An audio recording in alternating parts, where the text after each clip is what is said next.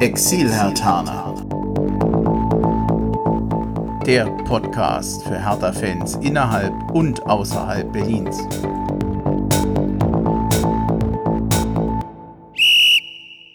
Ja, hallo Hertha-Fans in Berlin, in Brandenburg und weiter weg. Hallo Exil-Hertaner, ich bin Bremchen und ich begrüße euch zu einer neuen Folge des Exil-Hertaner Podcast. Und ja, über Hertha kann man sich im Moment nicht so wirklich freuen. Worüber ich mich aber freue, ist, dass der Alex in Niedersachsen zugeschaltet ist. Ich grüße dich. Moin, moin, hallo. Danke, dass ich mit dabei sein darf. Ja, aber immer, immer, ich freue mich. Ich muss mich vorab bei dir auch nochmal entschuldigen. Ich habe es ja vorhin schon gesagt. Du bist ja kein Hertha-Fan, aber dass du dich zur Vorbereitung auf diesen Podcast vorbereiten musstest, indem du dir dieses grausame Spiel angeguckt hast. Es tut mir wirklich leid. Ich hoffe, du bist mir nicht böse. Das war schon echt schwer verdauliche Kost gestern, oder? Äh, ich hab's gerade noch so durchgestanden, aber es war tatsächlich es war schwer durchzustehen, um ehrlich zu sein. Ja, du, vielleicht noch, hm, kann ich ja ein bisschen erzählen, wie es kommt, dass du heute mit bei der Folge bist. Ich habe ja gerade eben erwähnt, äh, Hertha-Fan bist du nicht, das ist ja jetzt auch kein Makel. Du bist mir bei Twitter aufgefallen, weil du dich sehr mit Taktik und Kaderanalyse beschäftigst, wobei du, wenn ich das richtig sehe, dich ja auch eher mehr für den internationalen Fußball interessierst, auch darüber schreibst, weniger über nationale Vereine. Es wäre nett, wenn du vielleicht ein bisschen was äh, von dir erzählen könntest. Also, wo kommst du her? Was verbindet verbindet dich überhaupt mit Fußball und woher kommt jetzt eigentlich so gezielt dein Interesse für Kaderplanung und Taktik? Viele Fragen. Ja. Sorry. äh, ich komme hier aus der Nähe von Lüneburg, bin hier auf dem Dorf aufgewachsen und eigentlich mit vier Jahren habe ich, glaube ich, angefangen, selber Fußball zu spielen. Äh, das kam, glaube ich, es kommt, glaube ich, relativ natürlich über die Eltern und ich meine, auf dem Dorf hast du eh nicht so viel anderes zu tun. Und dann habe ich einige Jahre gespielt, ich glaube, bis ich 14 Jahre alt war. Dann hat's, äh, na, hat's aufgehört. Das Talent war bei mir nie so extremst da. Und dann auch ein bisschen verletzungsbedingt, ein bisschen äh, auch, na, ich will nicht sagen trainerbedingt, aber mit der Gesamtsituation im Verein war ich damals auch nicht wirklich zufrieden. Ich habe halt nicht wirklich viel gespielt und dann verliert man in dem Alter, glaube ich, einfach mal die Lust, das Ganze selber auszuüben. So war es bei mir zumindest der Fall. Aber an sich blieb halt immer noch diese Leidenschaft zum Fußball da. Jetzt habe ich mich halt einfach die kommenden Jahre immer mehr damit beschäftigt, äh, den Fußball halt aus einer analytischeren Sicht zu betrachten. Das heißt praktisch die Zeit, die ich sonst normalerweise Fußball gespielt hätte, habe ich dann halt gefühlt eher vorm Bildschirm verbracht und halt äh, geschaut, wie spielen Teams Fußball. Ich habe sehr viel gelesen, also es gibt, glaube ich, ja, äh, das berühmte Beispiel ist ja irgendwie immer Spielverlagerung.de, wo du halt, wo es halt schon vor vielen Jahren immer diese großen Taktikanalysen gab und wo dann auch zum Beispiel dieser äh, der René Maric äh, aus dies, von dieser Seite ja sogar zu jetzt Gladbach gekommen ist als Co-Trainer und so in diesen, diesen Blogger-Sphären, möchte ich fast sagen, habe ich mich halt so ein bisschen bewegt, alles erstmal nur selber gelesen. Und das hat mich halt unfassbar fasziniert, äh, wie tiefgehend man vor allem auch halt auch den Fußball betrachten kann, weil ich das vor allem halt auch, als ich selber gespielt habe und ich glaube in dem Alter, so 13, 14 Jahre, dann nimmt man das, glaube ich, alles noch nicht so tief wahr. Und dann die letzten Jahre wurde es halt irgendwie immer, immer tiefgehender und auch jetzt, wo ich halt schon einiges gelernt habe über den Fußball, habe ich immer noch das Gefühl, dass es noch so viel mehr zu lernen gibt, dass mich das einfach unglaublich fasziniert. Hm. Vor allem ist es ja inzwischen bei dir so intensiv, dass das ja echt auch ein bisschen was wahrscheinlich mit deiner beruflichen Zukunft haben könnte. Du bist Sportstudent, sagt man so schön äh, umgangssprachlich. Und ich glaube, der Fußball, ich glaube, in die Richtung möchtest du auch irgendwo gehen, obwohl der das Sportstudium ja sehr viele Facetten hat. Da gibt's ja nicht nur Fußball. Ja, genau. Also ich studiere aktuell per Fernstudium Sport und angewandte Trainingswissenschaften was mir auch äh, sehr viel Spaß macht, weil du halt aus unterschiedlichsten Teilbereichen irgendwas mitbekommst. Du hast äh, unterschiedlichste Sportarten sind vertreten. Du lernst halt im Endeffekt nicht nur über Fußball und es studieren nicht nur Leute, die irgendwas mit Fußball zu tun haben, sondern aus den verschiedensten Sportarten, Leichtathletik, Individualsportarten, Mannschaftssportarten, gibt's ja die verschiedensten Facetten und du kannst mit dem Studium halt auch in die verschiedensten Richtungen gehen. Es gibt äh, es gibt so eine, es gibt ja den medizinischen Bereich, es gibt auch äh, den typisch analytischen Bereich oder den äh, Trainerbereich, egal welche Sportart jetzt erstmal. Aber du kannst äh, mit dem Sportstudium halt auch zum Beispiel so etwas anfangen wie Schuhe designen für äh, die besonders ergonomisch und fürs Laufen oder so. Da gibt's halt wirklich tausende Facetten und die sind halt alle so ein bisschen in diesem Studium mit vertreten und das äh, mag ich sehr gerne, weil ich halt generell äußerst sportbegeistert bin. Und der Fokus war an sich immer Fußball. Und da würde ich im Endeffekt halt auch sehr gerne beruflich landen, hatte auch schon ein bisschen was damit zu tun, glücklicherweise, aber ich bin halt irgendwie nicht nur auf eine Sportart getrimmt, ich schaue auch gerne viele andere Sportarten, bin selber auch noch tätig als Tennistrainer und spiele unglaublich viel Tennis und auch gerne. Dementsprechend gibt's da dann halt, äh, ich glaube, auch so ein bisschen bekommt man den kreativen Einfluss auch aus anderen Sportarten mit dazu. Mhm. Und aus anderen Denkweisen vor allem. Wie ist denn das, die Auswirkung von Corona? Tennis hat ja den Vorteil, dass man ja typischerweise zu zweit spielt. Auf Entfernung ähm, dürft ihr noch spielen? Wir dürfen tatsächlich aktuell noch spielen. Also es gab in den, es kommt glaube ich tatsächlich aufs Bundesland an. Ähm, Im Sommer ging es tatsächlich noch relativ gut. Also Anfang des Jahres war logischerweise erstmal für ein paar Monate alles stillgelegt. Dann als äh, praktisch die Draußensaison, die Sommersaison so wirklich begonnen hat, äh, wurden, eigentlich gefühlt alles sehr gelockert. Das heißt, wir konnten komplett normal unsere Punktspielsaison stattfinden lassen, wo halt jeweils mit mehreren Spielern zusammenspielst, beziehungsweise dann halt gegen die gegnerische Mannschaft spielst. Du konntest ganz normal noch auf Turnieren spielen. Und jetzt im Winter ist es logischerweise alles etwas eingeschränkter. Du hast, jetzt ist es natürlich keine Freiluftsportart mehr, sondern im Winter läuft alles in der Halle ab. Da ist dann logischerweise ein Infektionsrisiko etwas höher, Klar. sodass du dann, äh, dass es da halt deutlich äh, strengere Regelungen gibt Aktuell ist es noch erlaubt, Einzel zu spielen ähm, oder halt auch Einzeltraining zu geben. Und ich glaube, ähm, ich bin mir tatsächlich gar nicht so sicher. Ich glaube, wenn man in einem Haushalt wohnt, kann man vielleicht auch noch doppelt spielen, aber da bin ich mir tatsächlich aktuell nicht so sicher. Äh, es ist halt alles etwas eingeschränkter, aber aktuell, nachdem es für ein paar Wochen tatsächlich gar nicht möglich war, ist es wieder erlaubt. Mhm. Du schreibst, ich glaube jetzt seit einem Jahr hast du, glaube ich, gesagt, bei Cavanes Friseur. Also wir, wir hatten uns ja gestern schon mal ein bisschen länger unterhalten, daher weiß ich das. Das ist ein Blog, der über internationalen Fußball schreibt und der, wie ich finde, einen hm, sehr ungewöhnlich gewählten Namen hat. Im Pressum oder in dem Über uns steht, der Blog wurde 2013 von Marco Stein und Alex Billinger gegründet. Und da sind viele Blogger dabei, die ja vor allem halt äh, über internationalen Fußball schreiben. Du schreibst da auch. Über was hast du bisher so geschrieben? Ähm, ich habe unter anderem geschrieben ähm, einen Text über zum Beispiel darüber, wie äh, die italienischen Überraschungsmannschaften der letzten paar Jahre äh, ihre, ihre grundsätzliche Arbeit strukturieren, also in puncto Transfers, aber auch in puncto Taktik. Und dann habe ich vor allem zuletzt ein, äh, einen recht großen Artikel darüber geschrieben, äh, über den kolumbianischen Fußball der Ende der 80er, Anfang der 90er Jahre zur Zeit äh, Pablo Escobars, was ein Thema ist, das mich extremst äh, fasziniert hat, äh, weil das halt eine unglaublich tragische Zeit war in der Geschichte Kolumbiens, aber gleichzeitig auch eine Zeit war, in der Kolumbien vermutlich das äh, beste Team zusammengestellt hat, das sie halt jemals hatten.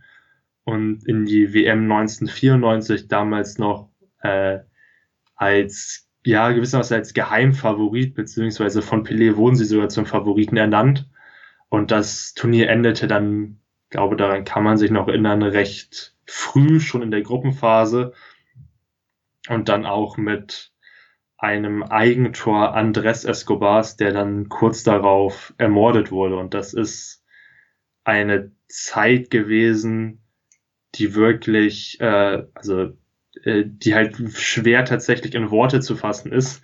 Dementsprechend habe ich dafür auch sehr viele Worte gebraucht in meinem Artikel, weil es halt irgendwie eher so ein Gefühl in einem auslöst. Und da wollte ich mich schon länger intensiv drum kümmern und habe das dann auch gemacht. Und das war so zuletzt ein kleines äh, Herzensprojekt von mir.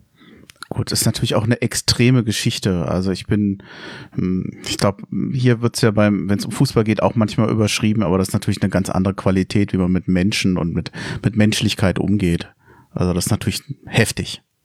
Ja, und das ist vor allem halt auch sehr, sehr vielschichtig. Also du hast halt damals gehabt einen Pablo Escobar, der von Hunderttausenden, nein, das ist eigentlich falsch, von Millionen von Menschen als äh, Messias gefeiert wurde, vor allem halt von den Armen damals, äh, der in Medellin unglaublich viele, der ja praktisch ganze Viertel alleine erbaut hat und der vor allem auch relativ, äh, der den Fußball auch äh, sehr gefördert hat. Er hatte einen eigenen Verein und der hat vor allem sehr viele äh, Fußballplätze einfach erbaut. Er war selber ein recht großer Fußballfan und hat dann halt in den armen Vierteln Fußballplätze gebaut für die Kinder, damit die das spielen können. Hat sich auch relativ viel selber angeschaut, als er noch öffentlich auftreten konnte.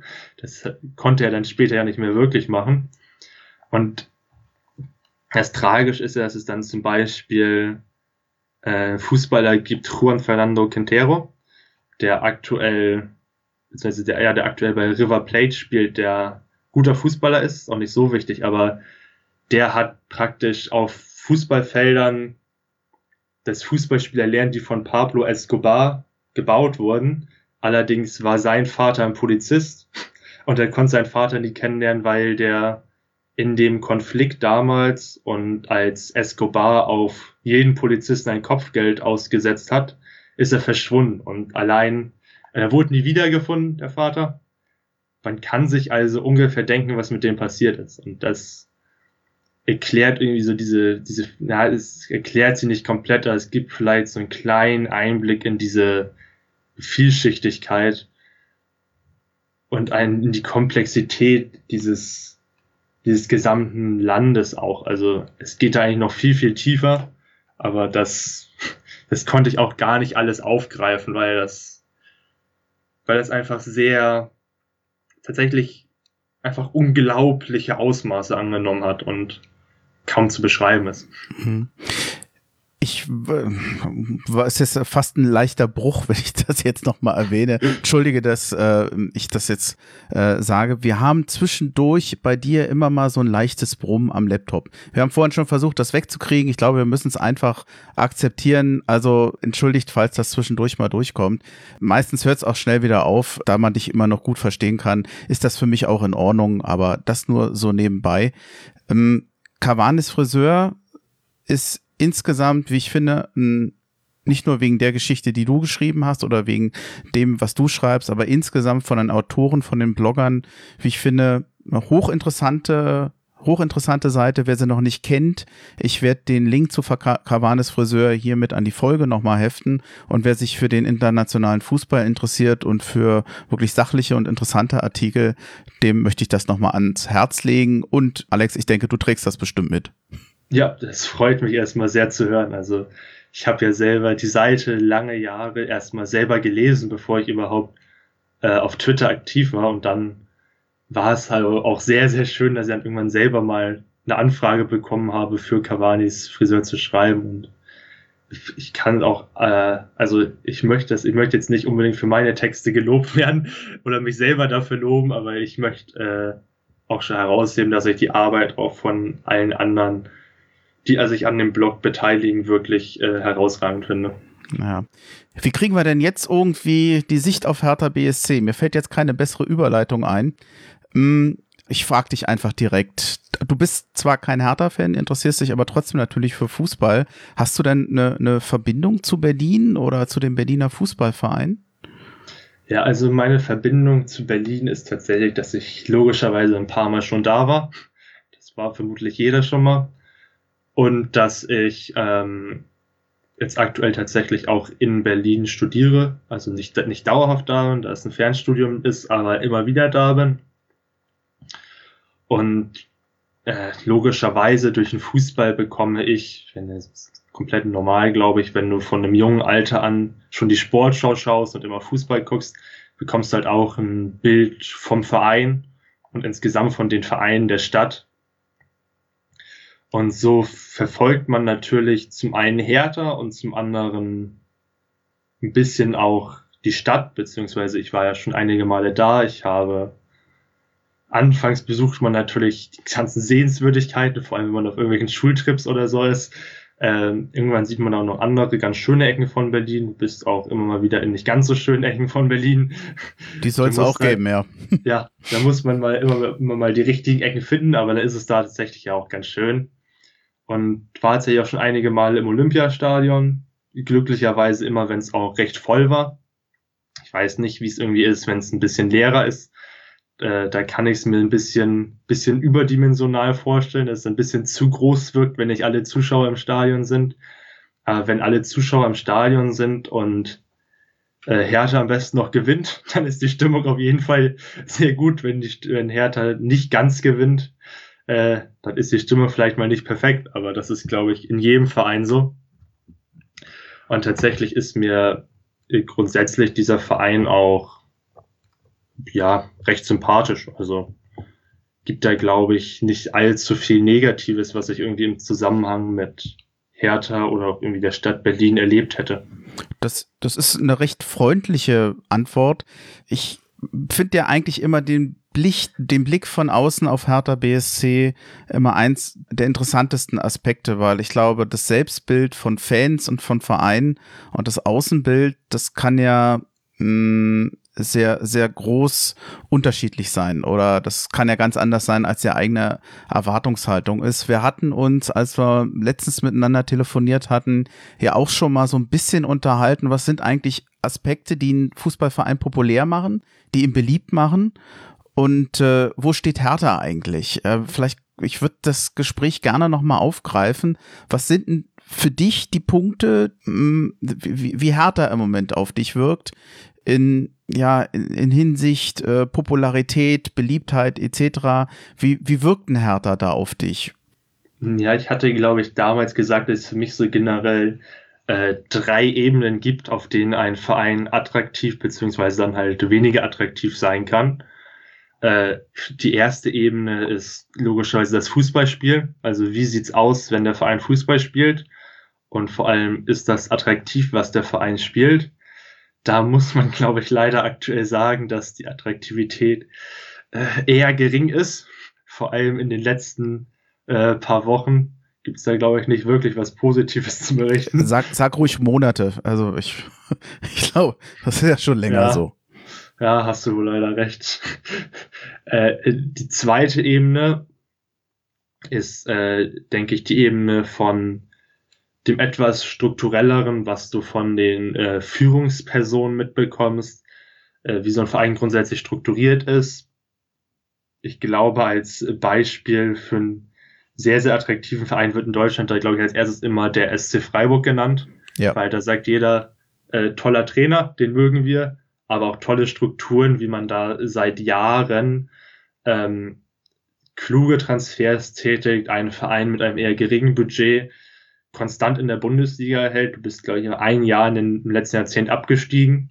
Und das war ein ziemlich skurriler Abstieg, wenn ich mich richtig erinnere, und bist direkt wieder hochgekommen. Äh, der Verein ist halt so, er, es wird, er wird halt auch immer von außen als so bescheiden dargestellt und ich meine, die haben sich einfach über die letzten Jahre enorm hochgearbeitet und haben jetzt im Sommer jetzt auch schon Spieler, Spieler für 15 Millionen Euro verpflichtet, also sind jetzt gar nicht mehr so klein aber alles, was sie machen, wirkt halt immer noch so unglaublich sympathisch. Und da, wenn man härter sich da betrachtet, dann hat er die letzten paar Jahre halt irgendwie so ein enorm, beziehungsweise eigentlich innerhalb fast der letzten anderthalb Jahre, in einer sehr kurzen Zeit, ist extrem viel passiert, dass man eigentlich kaum, äh, kaum irgendwie so kurz gebündelt beschreiben kann. Da kam Investor rein. Äh, dann kam neuer Trainer, man wollte eine neue Art von Fußball spielen. Dann kam Klinsmann, dann kam Labadia, dann hattest du irgendwie immer noch, dann gab es auf einmal, oh, Lehmann ist da, jetzt redet jeder über Lehmann. Und das war von außen teilweise sehr schwer überhaupt durchzusehen, weil du halt gar nicht wusstest, okay, was geht hier denn jetzt alles ab? Das war halt nicht so ein, nicht so ein, oh, okay, hier kommt jemand Neues und die nächsten Wochen passiert jetzt immer mal wieder was, sondern gefühlt ist, gab's alle zwei Wochen irgendeine Mega-News oder eine, oder eine Neuigkeit, die dann so aufgebauscht wurde, dass es zu einer richtig großen Neuigkeit wurde. Und du weißt halt, ich weiß noch nicht wirklich, wo es jetzt halt langfristig hingehen soll. Wie, wie man halt sich langfristig auch gewissermaßen darstellen möchte. Unter Dardai war es noch anders, da war man, vor allem in der Außendarstellung wurde man halt immer als die graue Maus dargestellt. Ich glaube, das gefällt den Hertha-Fans natürlich nicht so gut, aber unter Dardai hat sich das, glaube ich, einfach so ein bisschen angeboten. Das heißt nicht mal, dass man das nicht, dass man den Verein nicht mochte, weil ich glaube, dass Dardai auch recht sympathisch war, aber es war halt irgendwie immer Platz acht bis zehn meistens. Und dazu kam halt so ein Fußball, der nicht schlecht war, aber halt auch irgendwie nicht einer der besten der Liga war. Und dann ist das natürlich ein, dann ist es recht einfach, den Verein als so eine Art graue Maus zu beschreiben. Wobei ich da vielleicht gar nicht mal so wirklich mitgehen würde. Aber es war halt so, man ist Mittelfeldclub und das war's dann halt.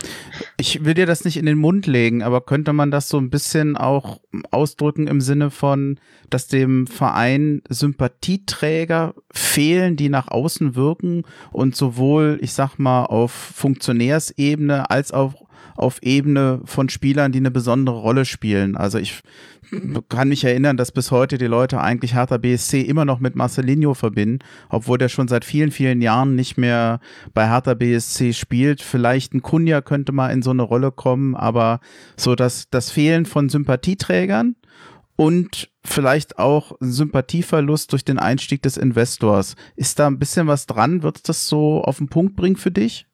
Hm, zum Teil. Also auch das muss man, glaube ich, wieder recht vielschichtig betrachten, weil du halt die verschiedensten, äh, du hast halt irgendwie gerade die verschiedensten, ja, ich möchte nicht unbedingt sagen Baustellen, du hast halt aktuell die verschiedensten Blickpunkte, aus denen du es sehen kannst. Ich glaube, es gibt grundsätzlich schon Sympathieträger im Verein. Also ich glaube, ein Labadia ist tatsächlich einer, der, also ich sehe ich, ich mag Labadia zumindest. Ich glaube, es gibt einige, äh, die das anders sehen. Da geht es gerade nicht mal zwingend um seine Arbeit als Trainer, die man zuletzt durchaus kritisch oder auch sehr kritisch sehen kann. Aber als Person und auch wie er redet, mag ich ihn grundsätzlich gerne. Aber und so ein Kunja kann auch zum absoluten Sympathieträger werden. Aber es fehlt halt, glaube ich, einfach noch jemand, der, also es fehlt zum einen die Idee, also es, es fehlt eine klare Idee, was Hertha die kommenden Jahre sein möchte, finde ich. Du hast mal gehört Big City Club und jeder sagt jetzt, Hertha will Big City Club werden, aber das sagt mir halt nichts, weil ich weiß nicht, was, was soll das überhaupt heißen. Heißt das jetzt, wir wollen in fünf Jahren Champions League spielen oder heißt das, wir wollen in fünf Jahren richtig schön Fußball spielen? Das sind ja schon zwei unterschiedliche Dinge. Im besten Fall willst du wahrscheinlich beides haben, aber äh, ich weiß halt nicht, was die klare Idee ist und ich glaube, es ist halt auch irgendwie keiner da, der aktuell diese Idee, weil es sie vielleicht auch gar nicht gibt, zumindest nicht zu sehen gibt, der diese Idee symbolisiert, weil ich glaube, so ein Paul Dardai war in den letzten Jahren halt jemand, der Hertha so ein bisschen auch symbolisiert hat. Das war irgendwie halt so ein grundsätzlich ganz sympathischer Typ, dem man ganz gerne, dem man auch ganz gerne zugehört hat, aber es war halt auch irgendwie keiner, der so unfassbar spannend war, wie vielleicht äh, die absoluten Top-Vereine der Liga und was die gemacht haben. Hm. Und er stand da halt so ein bisschen für so ein, eigentlich auch eher so ein beschauliches Hertha, fand ich, das nicht zwingend, äh, ich will nicht sagen, dass nicht die größten Ambitionen hatte, aber das eigentlich irgendwie so ganz zufrieden und in seiner Rolle war und sich da irgendwie es wirkte so, als hätte man seine Rolle gefunden und ich kann es ehrlicherweise auch nachvollziehen, wenn man halt dann etwas mehr sein wollte als das, was man in dem Fall war, irgendwie so Mittelfeld. Jetzt ist halt nur das Problem, man ist aktuell unteres Mittelfeld in der Tabelle und man weiß halt nicht, wohin soll es wirklich gehen. Und das ist von außen sehr schwer zu betrachten, weil es oft irgendwie so ein, in so eine Hohn- und Spottrichtung geht gegenüber Hertha. Äh, das ist es, dieser Hohn und der Spott, das liegt mir grundsätzlich irgendwie so als Emotion nicht wirklich. Ich möchte das ja irgendwie eher so ein bisschen auch analytischer und strukturierter betrachten. Aber das fällt mir ein bisschen schwer, weil es von außen gar nicht so einfach ist, diese ganzen Strukturen und Entwicklungen der letzten anderthalb Jahre, kann man ja sagen, zu durchschauen. Ja, na du, man muss leider einfach auch sagen, dass ähm, in der Berichterstattung über Hertha BSC selbst sie dies besser wissen sollten, also die Sportjournalisten, doch sehr oft mit sehr viel Polemik über Hertha BSC berichten. Also dieser Begriff des Big City Clubs, den man ja durchaus berechtigt wahrscheinlich mit einer gewissen Hochmütigkeit oder so kommt es bei den Leuten an und weniger mit Bescheidenheit ankommt, der ist ja vom Investor. Das ist ja kein Begriff, der von Hertha BSC kommt. Du hast eben Jens Lehmann erwähnt, der ist bei der Tochter im Aufsichtsrat. Im Aufsichtsrat sind neun Leute. Er ist einer von neun und äh, ich glaube, das, was sie da machen, die gucken sich zum Teil, ich weiß gar nicht, ich glaube, die segnen da teilweise auch Bilanzen ab das ist ein, ein, Name, der aber, glaube ich, in der Bedeutung für Hertha BSC bei weitem nicht so hoch angesiedelt ist, äh, wie es viele Leute, die das von außen sehen, unterstellen. Vor allem, weil die Leute ja schon gar nicht verstehen, wo der Unterschied zwischen der eingetragenen, zwischen dem eingetragenen Verein und der Tochter der den ausgelagerten Profis ist. Äh, also es, es, es ist ein weites Feld, aber man merkt, ich die Frage war ja eben, ob das wirklich auch ein Imageproblem ist für, für Hertha. Ich glaube, das ist es in Teilen. Und äh, Hertha tut sich da echt schwer, davon wegzukommen. Hertha hatte ja mal den Begriff des Ausbildungsclubs geprägt. Das ist etwas, was mich, sagen wir mal, für heute, bis heute eigentlich immer noch am ehesten anspricht und für mich auch am sympathischsten klingt. Ja, also sehe ich tatsächlich äh, ziemlich ähnlich. Also ich finde halt von außen, äh, wenn du halt nicht, du, du weißt halt nicht sofort, zum Beispiel, was ein Lehmann jetzt im Verein macht, aber es steht halt dann irgendwo, Lehmann kommt zu Hertha und eigentlich ist es dann fast egal, wie gering die Rolle ist. Du kannst halt daraus sofort immer was machen und vor allem, wenn eine Person dann halt zuletzt äh, auch immer wieder so kontrovers auftritt oder durch so viele Kontroversen äh, in den Medien, auftritt wie ein Lehmann, dann sorgt das halt einfach irgendwie für kein sonderlich gutes Außenbild und es sorgt halt immer für extra Nebenschauplätze. Ja. Das ist aktuell, denke ich, das Problem. Du, du, hast ja eben schon das Richtige gesagt, dir ist eigentlich die Analyse lieber. Wir sollten langsam in die Richtung gehen. Ich habe noch auf dem Zettel einen Mini-Nachrichtenticker, den würde ich gerne noch schnell durchgehen. Und dann können wir genau zu dem kommen, wo ich mir von, von dir sehr viel Hilfe erwarte, weil ich äh, mir, mir fehlt es da zum äh, Teil an Know-how, ähm, nämlich dem, dem Teamcheck und der Kaderplanung. Aber dann würde ich sagen, lass uns erstmal den Nachrichtenticker machen und dann freue ich mich auf das Thema danach. Jo, sehr gerne. Der Nachrichtenticker. Was ist seit der letzten Folge passiert? Ja, das muss ich noch nachreichen. Am 10.01. gab es ein wunderschönes Spiel Bielefeld gegen Hertha BSC. Ironiemodus aus. Das Spiel endete mit 1 zu 0. Bielefeld gewann. Hertha BSC mit einer indiskutablen Leistung. Und Alex, du wirst es nicht glauben, sie haben wirklich noch deutlich schlechter gespielt als gegen Köln. Da war das Köln-Spiel fast schon Hochgenuss. Aber da kommen wir nachher nochmal zu. Am 15. Januar hat dann die Berliner Morgenpost be bekannt gegeben, dass Carsten Schmidt eine Umfrage beauftragt hat. Der ist ja seit Dezember neuer Vorsitzender der Geschäftsführung bei Hertha BSC. Und äh, diese Umfrage betrifft die wohl etwa 250 Mitarbeiter bei Hertha BSC. Das Ganze geht unter dem Projektnamen Goldelse durch. Und in der Umfrage geht es, wie die Berliner Morgenpost geschrieben hat, vor allem um Entscheidungsprozesse und Strukturen sowie die handelnden Personen. Ich glaube, für viele ist Carsten Schmidt tatsächlich ein ganz großer Hoffnungsträger geworden. Wer hätte das gedacht, dass bei Hertha Wandel und Veränderung stattfindet? Ich glaube allerdings, dass das erstmal eine Grundlage, überhaupt eine Basis ist, um Daten zu bekommen und später entscheiden zu können. Also ich glaube, so schnell wird es nicht gehen dann haben wir das auch schon zum Nachrichtenticker. Ich würde gerne einen Punkt noch vorschießen.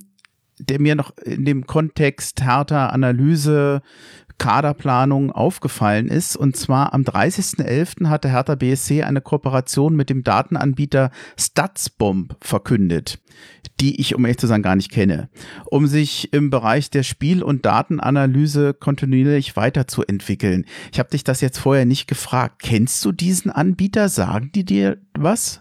Ja, ähm, es ist tatsächlich so, Statsbomb ist eine der ähm, führenden Firmen im Fußball wenn es darum geht, aus dem Spiel Daten zu sammeln und diese Daten dann auszuwerten und dann unter anderem halt an bestimmte, ich glaube, an bestimmte Medien geben sie es weiter. Sie arbeiten halt vor allem mit äh, Vereinen zusammen und beliefern die dann mit äh, Daten, die interessant für sie sein könnten. Äh, mhm. Zum einen sprechen wir da äh, von so etwas wie möglichen Neuverpflichtungen soweit ich weiß, aber halt auch vor allem um äh, Spielanalyse-Daten, aus denen du halt herauslesen kannst, wie jetzt genau ein Spiel abgelaufen ist. Wobei dazu auch gesagt werden muss, dass jetzt erstmal nichts, also es nichts zwingend was äh, Besonderes bedeuten muss, wenn man sich erstmal nur eine Kooperation mit so einer Firma abschließt. Ich glaube, Augsburg hat es am Anfang der Saison auch gemacht ich glaube, es heißt erstmal nur, dass man sich da die externen Informationen, die extra Informationen, die es auch gibt, äh, reinholt in den Verein. Die Frage ist natürlich, was man damit letztendlich macht. Kein uninteressanter Ansatz, oder? Den der Fußballverein da geht. Nee, es ist ein Ansatz, den ich tatsächlich äh, sehr gerne mag. Also die Datenanalyse im Fußball wird tatsächlich immer wichtiger. Es ist tatsächlich ja so, dass äh, ich meine, vor 20 Jahren wurden immer noch wohl gemessen, wie viele Schüsse hat eine Mannschaft und das war's. Dann gab es irgendwann diese Ballbesitzstatistiken, aber all diese Statistiken geben halt nicht so viel Ausschluss darüber, wie jetzt das Spiel war. Ballbesitz ist, hängt, glaube ich, sogar tatsächlich fast überhaupt nicht damit zusammen, wer jetzt das Spiel gewinnt. Also nur weil du mehr Ballbesitz hast, ist es halt nicht so, dass du gewinnst. Das ist, glaube ich, jedem auch klar. Das hat man schon beobachtet. Aber mittlerweile werden die Statistiken halt immer komplexer und können dementsprechend halt auch viel komplexere Sachverhalte äh, wiedergeben, die, die halt auch im Fußball vermehrt auftreten. Das heißt, du kannst messen, wie gefährlich war eine Mannschaft jetzt wirklich, nicht anhand von Schüssen, sondern dann halt an der Anzahl. Mittlerweile wird halt gemessen, wie wahrscheinlich sind Tore. Kriegst du einen Wert zugesprochen, einfach, da wird gemessen, von wo hast du geschossen, wie viel Gegnerdruck war da, also wie nah waren die Gegenspieler, was für eine Art von Schuss war das und daraus lässt sich dann halt schon mal zum Beispiel äh, besser berechnen, wie wahrscheinlich ist ein Tor. Denn jedem ist, glaube ich, klar, dass ein Elfmeter eine unterschiedliche Wahrscheinlichkeit hat, ins Tor zu gehen, als ein Schuss von der Mittellinie. Und dementsprechend kann, der, kann das dann halt auch in so einem Modell sinnvoll wiedergegeben werden, als in einer Torschussstatistik, wo dann steht, okay, die Mannschaft hatte zwei Schüsse und das können jetzt entweder sein zwei Schüsse von der Mittellinie oder zwei Elfmeter. Und die Möglichkeiten gehen da tatsächlich und werden auch in den kommenden Jahren noch immer weitergehen. Da finden aktuell tatsächlich unglaublich viele Fortschritte statt, die größtenteils vor allem sich damit beschäftigen, wie sich die Spieler positionieren, wo halt entweder anhand von Kameras oder von eine Art GPS-System gemessen wird, wo halten sich die Spieler auf dem Feld aus, auf und dann kann gemessen werden, wo sind zum Beispiel offene Räume, wie besetzt eine Mannschaft die Räume, wie lange hält sich ein Spieler in welchem Raum auf. Das sind alles Sachen, die zum Teil aktuell schon möglich sind, aber die in den kommenden Jahren noch äh, viel mehr möglich werden. Und ich glaube, dass es in dem Zusammenhang sehr klug ist, sich da äh, diese extra Infos zu holen, die du bekommst, denn die können immens wichtig sein. Es gibt ja auch aktuell schon einige, einige Vereins, die sehr, sehr äh, datenbasiert arbeiten und damit äußerst viel Erfolg haben. Da sind vor allem solche Vereine zu nennen wie äh, zum Beispiel Brighton, die es aus der zweiten englischen Liga in die erste geschafft haben, auch mit geringen Mitteln und eigentlich nur durch äh, Daten, durch die sie auf der ganzen Welt scouten und logischerweise auch einen Überblick haben über die ganze Welt an Fußball, weil sie halt einfach die Daten dazu haben. Und da gibt es aktuell tatsächlich unzählige Erfolgsstories, zum Beispiel auch der dänische Verein Midtjylland. Ich weiß nicht, ob der dir was sagt, aber der ist jetzt. Nicht wirklich, um ehrlich zu der sein. Der ist jetzt tatsächlich in den letzten Jahren Meister geworden, zweimal sogar. Und der war vorher komplett unerfolgreich. Aber der hat das alles geschafft, indem man äh, sehr, sehr datenbasiert gearbeitet hat. Und das war tatsächlich deren Methode zum Erfolg. Die hängt zusammen mit einem englischen Verein, mit dem FC Brentford aus der zweiten Liga. Der gehört wiederum Charlie Benham. Das ist jemand, der mit durch äh, Sportwetten sein Geld verdient hat. Und innerhalb dieser Sportwetten hat er sein Geld tatsächlich auch schon durch datenbasierte Arbeit äh, gewonnen. Und ähnliche Modelle hat er dann halt auch verwendet, um den Fußballclub ja gewissermaßen an die Spitze zu treiben und äh, den praktisch größer aufzuziehen, indem er halt auch dort unglaublich datenbasiert gearbeitet hat, aber auch zum Beispiel äh, recht viel mit Charakterprofilen zu tun gehabt hat. Also oh, das ja. ist, ähm, das heißt zum Beispiel hat er es gibt, glaube ich, ein Modell, das darauf basiert, dass es grundsätzlich, ich glaube, es waren vier unterschiedliche Persönlichkeitstypen gibt, die dann halt irgendwelche Namen bekommen haben. Ich glaube, es waren irgendwelche Tiernamen oder halt irgendwelche Farben. Die sind entweder Typ Blau, Gelb, Grün, äh, Rot. Und dass man daraus dann halt dann auch eine Mannschaft zusammenstellen kann. Damit man halt weiß, wie hängen diese Typen zusammen wie viele wollen wir da von, von dem einen Typen in der Mannschaft haben, wie viel von dem anderen Typ, wie interagieren die zusammen.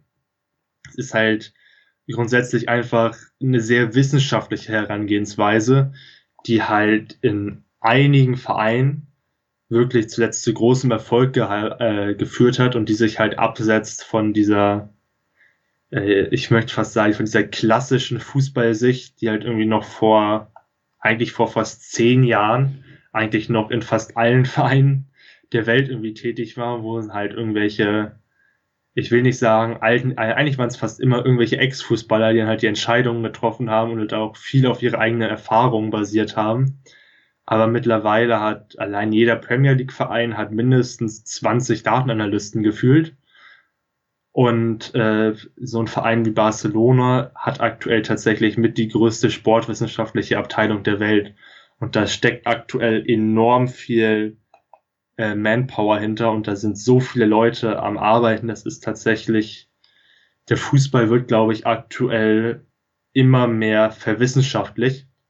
Und das kann teilweise, glaube ich, ein bisschen unattraktiv klingen und ein bisschen, es kann halt von außen immer so wirken, als wenn es immer mehr in Richtung Wissenschaften halt weggeht vom Spiel. Man möchte ja eigentlich das Spiel haben.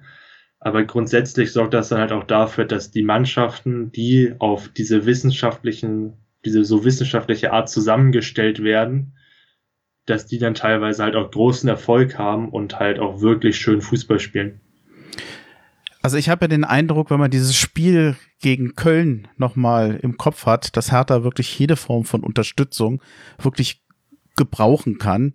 Ich glaube, du wirst ja nach diesem Spiel verstehen können, wie groß die Enttäuschung, ich sag wirklich auch die Wut bei vielen Hertha-Fans ist, nach solchen Spielen, nachdem ja ähnliche Spiele auch vorher schon passierten, das Spiel gegen Freiburg war nicht sehr gut, äh, um es milder zu formulieren, dann das Spiel gegen Bielefeld war ein Totalausfall, gegen Mainz hat man sich so ähnlich verhalten wie jetzt gegen Köln. Also ähm, zu dieser Wut und zu dieser Enttäuschung der Fans gehört auch wirklich deutliche Kritik an Labadia und Michael Preetz. Viele versuchen sich da Luft zu äh, verschaffen. Im Stadion hat man dazu ja leider keine Möglichkeiten. Da kann man es am besten äh, an die an die Leute richten. Online-Petitionen wurden inzwischen eingerichtet. Es gibt eine Fan-Demo, die organisiert wird, was ich übrigens in Corona-Zeiten nicht für eine wirklich kluge Idee halte, aber das ist nochmal was anderes. Es qualmt also wirklich und raucht gewaltig im Kessel bei den Fans. Und das hat natürlich auch Gründe. Hertha spielt deutlich unter den Erwartungen, obwohl in den letzten 18 Monaten 110 Millionen Euro in den Kader investiert wurden. Das ist zumindest die Transferbilanz. Also da sind auch Spielerabgänge und Erträge mit eingerechnet. Und man fragt sich jetzt natürlich, sind das eigentlich Probleme, diese Probleme von Hertha BSC, sind die führend auf die Kaderzusammenstellung zurückzuführen oder auf die Taktik und auf die Aufstellung des Teams? Denn der eine Faktor wäre im konkreten Verantwortungsbereich von Preetz, der andere bei Trainer Labadier. Jetzt die große Frage an dich und ich hoffe, ich habe es jetzt, du kannst mit der allgemeinen Frage was anfangen.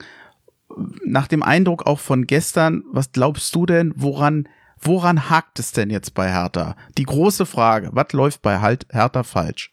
Äh, ich glaube, ich hatte tatsächlich gestern nach dem Spiel getwittert. Äh, gefühlt gab es im ersten Spiel von Labadia mehr positive Ansätze als in diesem Spiel. Und der Kader ist in der Zeit nicht schlechter geworden. Das ist, glaube ich, einfach erstmal eigentlich fast schon als Fakt hinzunehmen. Es war anfangs fast schon besser unter Labadia, jetzt ist es schlechter. Die Spieler sind nicht schlechter. Das heißt, man muss logischerweise auch irgendwie über den Trainer reden. Allerdings ist es mir auch sehr wichtig zu sagen, dass er absolut kein Alleinverantwortlicher ist. Denn diese grundsätzliche Zusammenstellung des Kaders finde ich immer noch äh, bei weitem nicht optimal. Und wenn wir äh, jetzt mal komplett ehrlich sind, dann ist es auch so, dass abgesehen von den teilweise auch guten bis vielleicht sogar sehr guten Wochen unter Labadia zu Beginn, das dann auch äh, teilweise, glaube ich, schon fast zum Ende der letzten Saison schon wieder so ein bisschen bergab ging und dass es nie so ein unglaubliches Hoch hatte.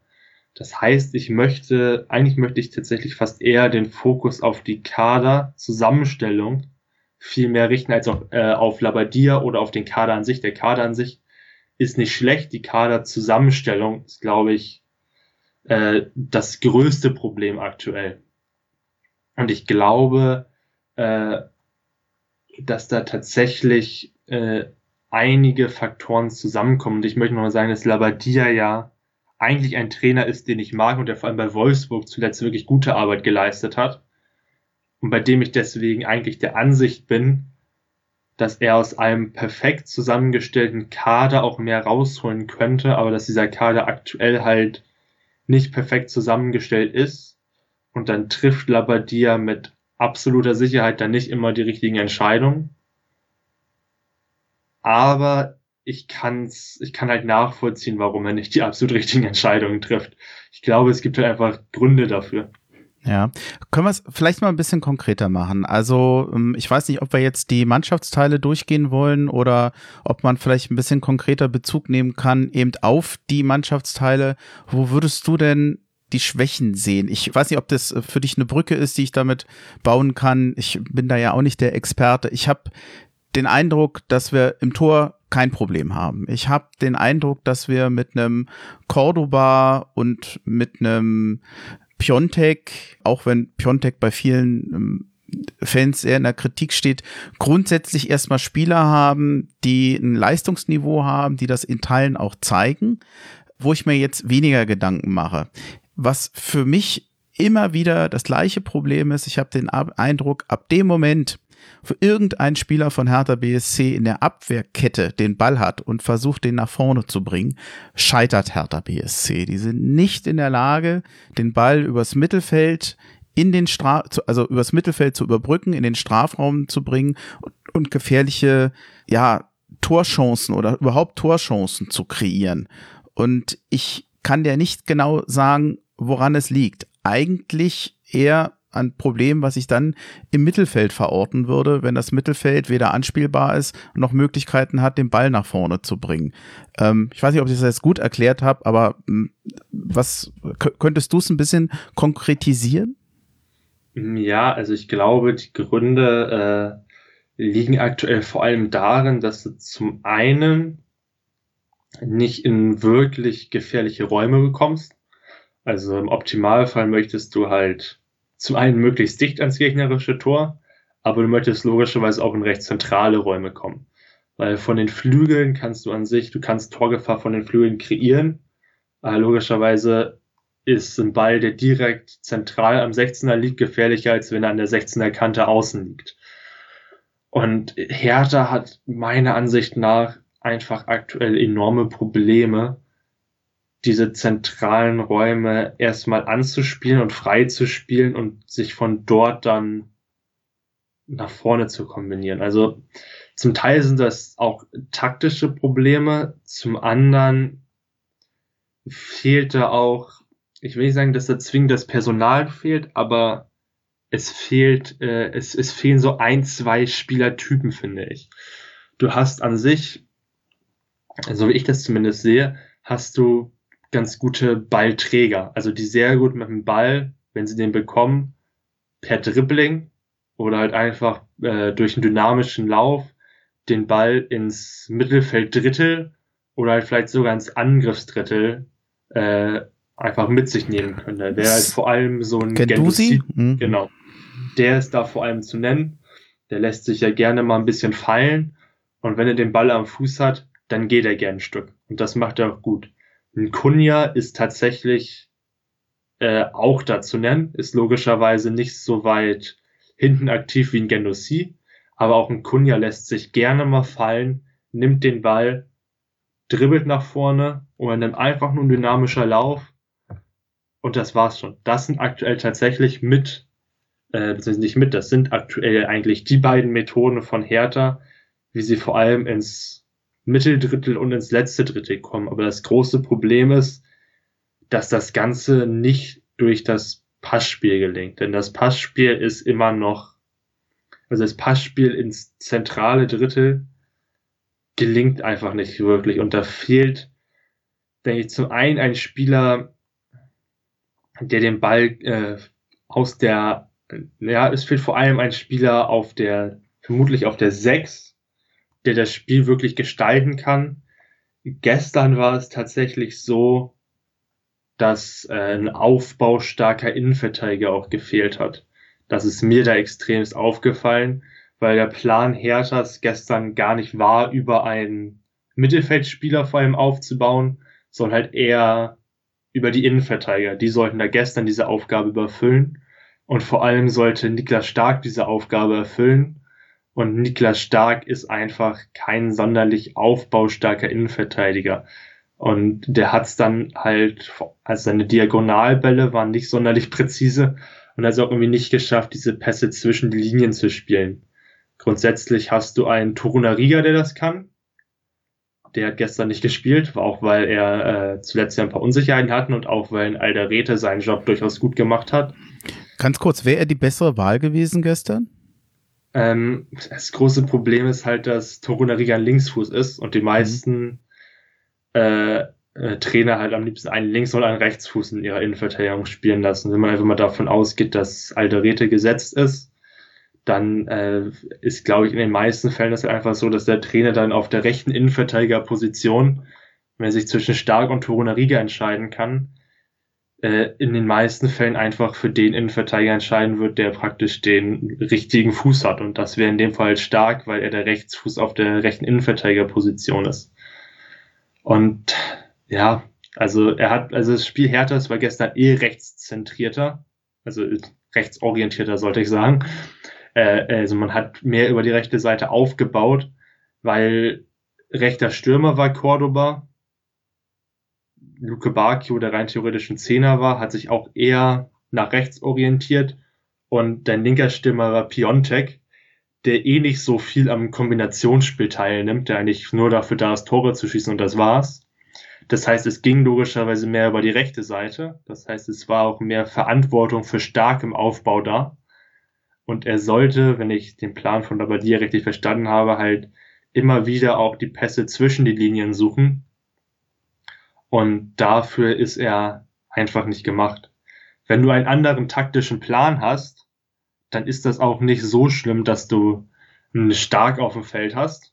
Und dann hast du an sich auch, finde ich, den Kader, ist der Kader nicht so schlecht zusammengestellt, was die Verteidigung angeht und vor allem die Innenverteidigung, weil du mit Torunariga einen aufbaustarken Innenverteidiger hast, Alderete ist ganz ordentlich im Aufbau, Stark ist halt eher Typ Zerstörer, Boyata ist ein guter Innenverteidiger, also eigentlich gefällt mir da die Struktur. Das Problem ist, dass der gestrige Plan, glaube ich, einfach Verantwortung von einem, von einem Sechser wegnehmen sollte, weil du halt keinen Aufbau über einen Sechser wirklich äh, gestalten konntest, weil es halt nicht diesen spielgestaltenden Sechser gab, sollten das halt andere Spieler richten, die dann aber nicht dazu in der Lage waren. Dann würde ich gerne genau den nochmal ansprechen, das war ja Toussaint. Toussaint ist eine, muss man auch sagen, sehr teure Neuverpflichtung bei Hertha BSC. Der, ich habe den gestern beobachtet, der hat sich wirklich viel angeboten äh, anstark, an Alderete, ist wirklich auch teilweise äh, war anspielbar. Er war jetzt nicht völlig frei, aber er hat tatsächlich geackert, dass er äh, anspielbar ist. Er ist aber eigentlich nie angespielt worden, so gut wie nicht. Dieses Ball verteilen, dieses Mittelfeld überbrücken, ist das nicht jetzt eigentlich, was du gesagt hast, kein Kompliment an Toussaint, dass er das weder konnte noch gemacht hat. Äh, da kommt er ja nicht gut bei weg, oder habe ich das jetzt missverstanden? Äh, ja, also Toussaint ist an sich und war auch schon bei Lyon eher ein Spieler, der sich durch seine defensive Arbeit ausgezeichnet hat. Der eigentlich ein super Gefühl dafür hat, wo möglicherweise Pässe hinkommen, welche Räume er schließen muss und recht viele Bälle erobert bzw. abfängt. Das macht er wirklich, wirklich gut. Das Problem ist, wenn er den Ball am eigenen Fuß hat, ist er nicht sonderlich, zum einen ist er nicht sonderlich kreativ, aber zum anderen ist er jetzt einfach nicht der großartigste Passgeber. Er hat sich gestern tatsächlich immer mal wieder auch ein bisschen fallen lassen. Und ich glaube, er wollte auch immer wieder den Ball haben und auch am Spiel teilnehmen. Äh, das Problem war, dass der gestrige Spielplan ihn auch so ein bisschen übergangen hat, fast schon, fand ich. Also er wurde halt meistens nur so ein bisschen als äh, Anspielstation in der Ballzirkulation genutzt. Das heißt, du spielst hinten den Ball hin und her, Toussaint spielt dann mal so einen 5-Meter-Pass auf einen der Innenverteidiger zurück, von dem er vorher den Ball bekommen hat. Und das war's. Aber halt ein Pass, vielleicht spielt noch mal ein Pass auf einen Außenverteidiger, vielleicht spielt er mal einen Pass auf Gendouzi oder Darida aber halt wirklich ein Pass in einen gefährlichen Raum äh, spielt er normalerweise nicht. Und eigentlich, also man kann ihn dafür natürlich kritisieren, aber ich würde dann eher kritisieren, warum man einen Spieler wie ihn holt. Weil grundsätzlich braucht Hertha halt eher diese Spielgestalterin, spielgestaltenden Sechser. Und du hast ja zum einen Toussaint geholt und zum anderen Askasiba im Winter. Und beide sind eher Spieler, die sich durch die Arbeit gegen den Ball auszeichnen. Durch ein bisschen andere Arten und Weisen, aber der Spielgestalter fehlt grundsätzlich noch. Es gab mit Arne Meyer in besseren Zeiten einen Spieler, der von hinten herauskommen konnte und wirklich Zug zur Offensive hatte. In besseren Zeiten, also bevor er sich verletzt hat. Ist es eigentlich schade, dass so ein Spielertyp nicht da ist? Ja, also so ein Arne Meyer, äh, der ist von außen, glaube ich, auch noch etwas schwerer zu bewerten, weil man irgendwie gar nicht so wirklich mitbekommt, was da jetzt genau bei ihm los war, weil er eigentlich ziemlich gut war vor seiner Verletzung und seitdem läuft halt so wirklich gar nichts mehr. Also aktuell bei Bielefeld spielt er ja meines Wissens nach auch irgendwie so überhaupt keine Rolle und äh, man fragt sich halt so ein bisschen, wo ist aktuell sein Leistungsniveau, weil wenn er aktuell halt, aktu äh, wenn er aktuell halt einfach nicht in Form ist, dann würde er halt aktuell auch nicht in den Hertha-Kader passen. Wenn er in Topform ist, ist er, glaube ich, einer, der der Mannschaft sehr gut weiterhelfen kann, weil er halt auch ein äh, gutes Passspiel hat. Und ich glaube, dass also grundsätzlich der Spielertyp fehlt grundsätzlich. Und ich glaube, dass dieser Spielertyp auch äh, nicht wirklich ein Gendouzi ist, weil der halt nochmal andere Aufgaben übernimmt. Ich glaube, man hat sich vielleicht ein bisschen von äh, Gendosia hofft, dass er diese spielgestaltende Rolle annimmt, weil er zumindest jetzt im Sommer der einzige äh, Neuzugang war, der halt äh, fürs Mittelfeld kam, für diese defensive bzw. zentrale Rolle. Deswegen könnte ich mir vorstellen, dass man das von ihm erhofft hat, aber meiner Ansicht nach kommt Gendouzi halt auch eher über seine Dynamik als äh, Ballträger, als über seine Qualitäten im Passspiel. Das ist grundsätzlich zwar auch da, aber er spielt ja lieber ein bisschen vorgezogener und auch gestern war zu sehen, dass er vor allem dann seine besten Phasen hatten, als, ich glaube, es war so ab der 70. Minute, als bei Köln Hector rausgegangen ist, als Köln auch ein bisschen offener wurde, als das Spiel in den letzten 20 Minuten insgesamt so ein bisschen seine vorherige Struktur verlassen hat und so es halt ein bisschen mehr Chancen auf beiden Seiten gab. Zumindest so ganz teilweise, so ein paar Mini-Chancen. es war halt ein bisschen besser als die Minuten davor. Und da gab es halt einfach ein bisschen mehr Raum für Gendouzi, den er dann ausnutzen konnte. Aber er ist halt noch kein Spieler, der aus einer, der gegen einen tiefstehenden, strukturierten Gegner den durch sein Passspiel zerlegen kann. Und das fehlt halt. Ich fand ihn trotzdem den besten Spieler von Hertha BSC. Äh, ja, also ich meine. Also wenn, wenn, also, wenn Pässe ankamen, wenn jemand, also wie war's denn? Wie kamen wir hinten raus? Entweder kam Gendosi und hat den Ball ein bisschen nach vorne getragen und meistens sehr kluge Pässe gespielt. Nicht immer, aber überwiegend. Oder Toussaint wurde ignoriert oder stark mit einem langen Ball. Und da muss ich sagen, waren die Angriffe über Gendosi meistens die, die am vielversprechendsten waren. Aber sie sind dann meistens danach sehr schnell durch, ja, mm, durch, durch die nächsten Spieler eigentlich wieder verloren gegangen. Vor allem durch Luke Bakio, der gestern, wie ich fand, wieder mal auch keinen guten Tag hatte. Ja, also ich würde tatsächlich mitgehen, dass Gendouzi gestern immer noch der beste Mann auf dem Platz war. Aber es, also gestern musste man halt auch nicht extrem gut sein, um der beste Mann auf dem Platz zu sein. Also seine Leistung war halt immer noch absolut in Ordnung, aber er war halt auch keiner, der jetzt das Spiel alleine gedreht hat. Ich fand tatsächlich, dass Kunja in den Minuten, in denen er reinkam, tatsächlich noch mal entscheidender war. Hat natürlich, ich glaube, es waren 20 Minuten nur gespielt, aber da konnte man, glaube ich, Hertha direkt ansehen, dass das eine komplett neue Struktur war und äh, dass er halt als Zehner einfach äh, was komplett anderes ist als Luke Bacchio, der zuvor auf der 10 gespielt hat. Äh, also als man zum Beispiel diesen wunderbaren Pfostentreffer hatte von Gendos C, das ist alles aus einer Szene entstanden, als sich Kunja von der 10 mal äh, sehr weit hat fallen lassen Pass von Genussi bekommen hat und von dort aus dann das Spiel selber gestaltet hat. Luke Bakio hat sich im ganzen Spiel nie so fallen lassen. Er hat im ganzen Spiel nie so einen äh, starken Lauf nach vorne gestartet wie Kunja danach und hat auch im ganzen Spiel nie danach so, ein, so eine sinnvolle Anschlussaktion, so einen sinnvollen Pass gespielt, wie Kunja es in der Situation getan hat. Und er ist tatsächlich, also Kunja bleibt einfach der Spieler, der es schafft, Herd, für Hertha Torgefahr zu kreieren und ohne den es aktuell tatsächlich nicht möglich ist. Wenn wenn ich dich vor die Wahl stellen würde, was, was ist das Hauptproblem von Hertha BSC? Ist es das Mittelfeld oder sind es die teilweise fehlenden Außen? Denn mit ähm, Lecky muss man ja sagen, haben wir da draußen nichts mehr viel Gutes. Äh, alles, was überhaupt offensiv über die Außen mal kommen sollte bei Hertha BSC, ist eigentlich eine Geschichte von Spielen von vielen Spielern, die nicht funktioniert haben. Ob es nun Esswein war, ob es ein Haraguchi war. Lecky wird mit Sicherheit auch den Verein verlassen. Alle aus einer Zeit, wo man unter Dardai noch sagte, wir wollen in Zukunft Zukunft über die Flügel schnell und torgefährlich unsere Stürmer füttern. Das hat nie funktioniert. Man hat, glaube ich, über die Außen, äh, weder damals ein Mitchell Weiser, der nach vorne kommt, noch ein Lazaro wirklich ersetzen können mit ihrer offensiven Gefährlichkeit.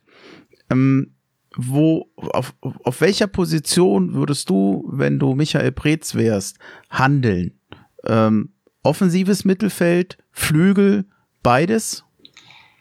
Ähm, also am liebsten wahrscheinlich beides, aber ich meine, gestern hat man ohne Flügelspieler gespielt. Das heißt, wenn das der grundsätzliche Plan auch für die kommenden Wochen ist, äh, wäre ein neuer Flügelspieler natürlich nicht irgendwie meine erste Wahl, weil du kannst natürlich auch sagen, gut, wir lösen uns jetzt einfach von dem Spiel über einen, über klassische Flügelspieler. Denn um diese Position äh, aufzubügeln, bräuchte es halt, glaube ich, fast schon mehr als nur einen Neuzugang. Weil wenn du konstant mit zwei Flügelspielern agieren möchtest, dann brauchst du davon eigentlich drei, vier Fähige im Kader. Und aktuell hast du Dilrosun, Luke Bacchio und Lecky. Vielleicht noch Kunja, aber Kunja ist am besten in zentralen Räumen. Lecky ist nicht wirklich jemand, der in der Bundesliga und vor allem für Hertha noch entscheidende Akzente setzen kann.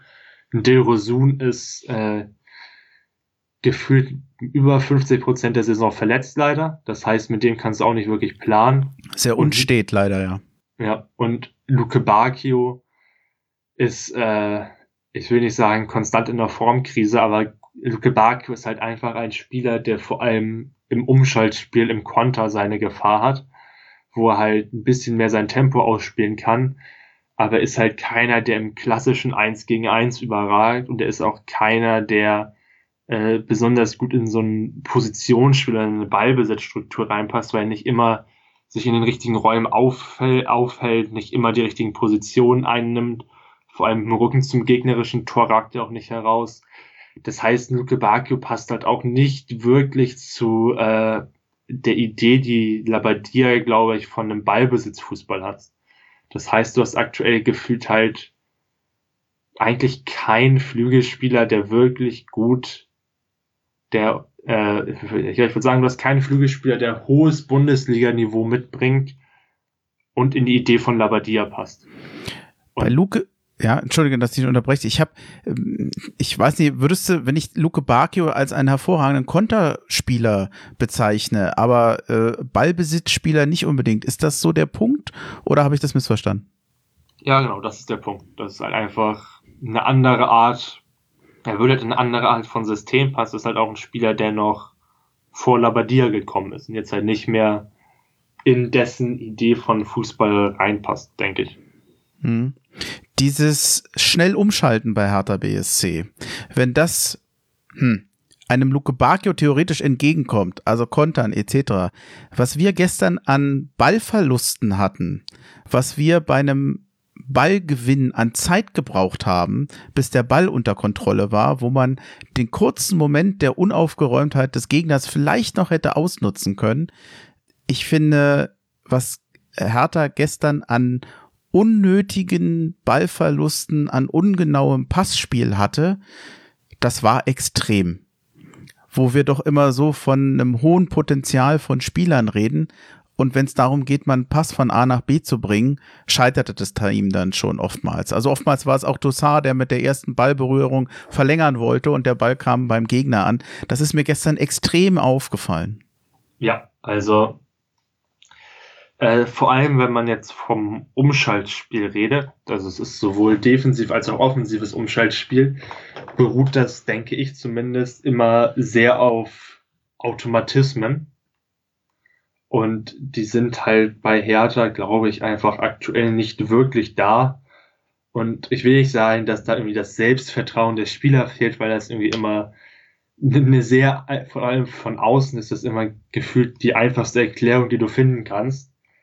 Aber grundsätzlich müssten die Spieler eigentlich ein paar, eigentlich ein paar mehr Pässe anbringen, als die, die sie wirklich angebracht haben. Das sind halt einfach ein paar individuelle Fehler dabei, wo du sagst, äh, das ist von außen jetzt schwer zu erklären. Das kannst halt mal einen schlechten Tag haben, aber wenn du halt gefühlt den fünften schlechten Tag in Folge hast, dann fällt das halt einfach auf. Und das schaffen so ein paar Spieler einfach nicht, äh, die, ihre, ihre, Exe, äh, ihre äh, Aktion richtig zu exekutieren. Und das ist tatsächlich auch etwas, was mir dann aufgefallen ist. Und wenn es mal funktioniert hat, vor allem bei Piontek äh, gab das da mal eine Chance, ich glaube so 15. Minute oder so in der Anfangsviertelstunde, die größte Chance des Spiels war es ja fast schon. Ja.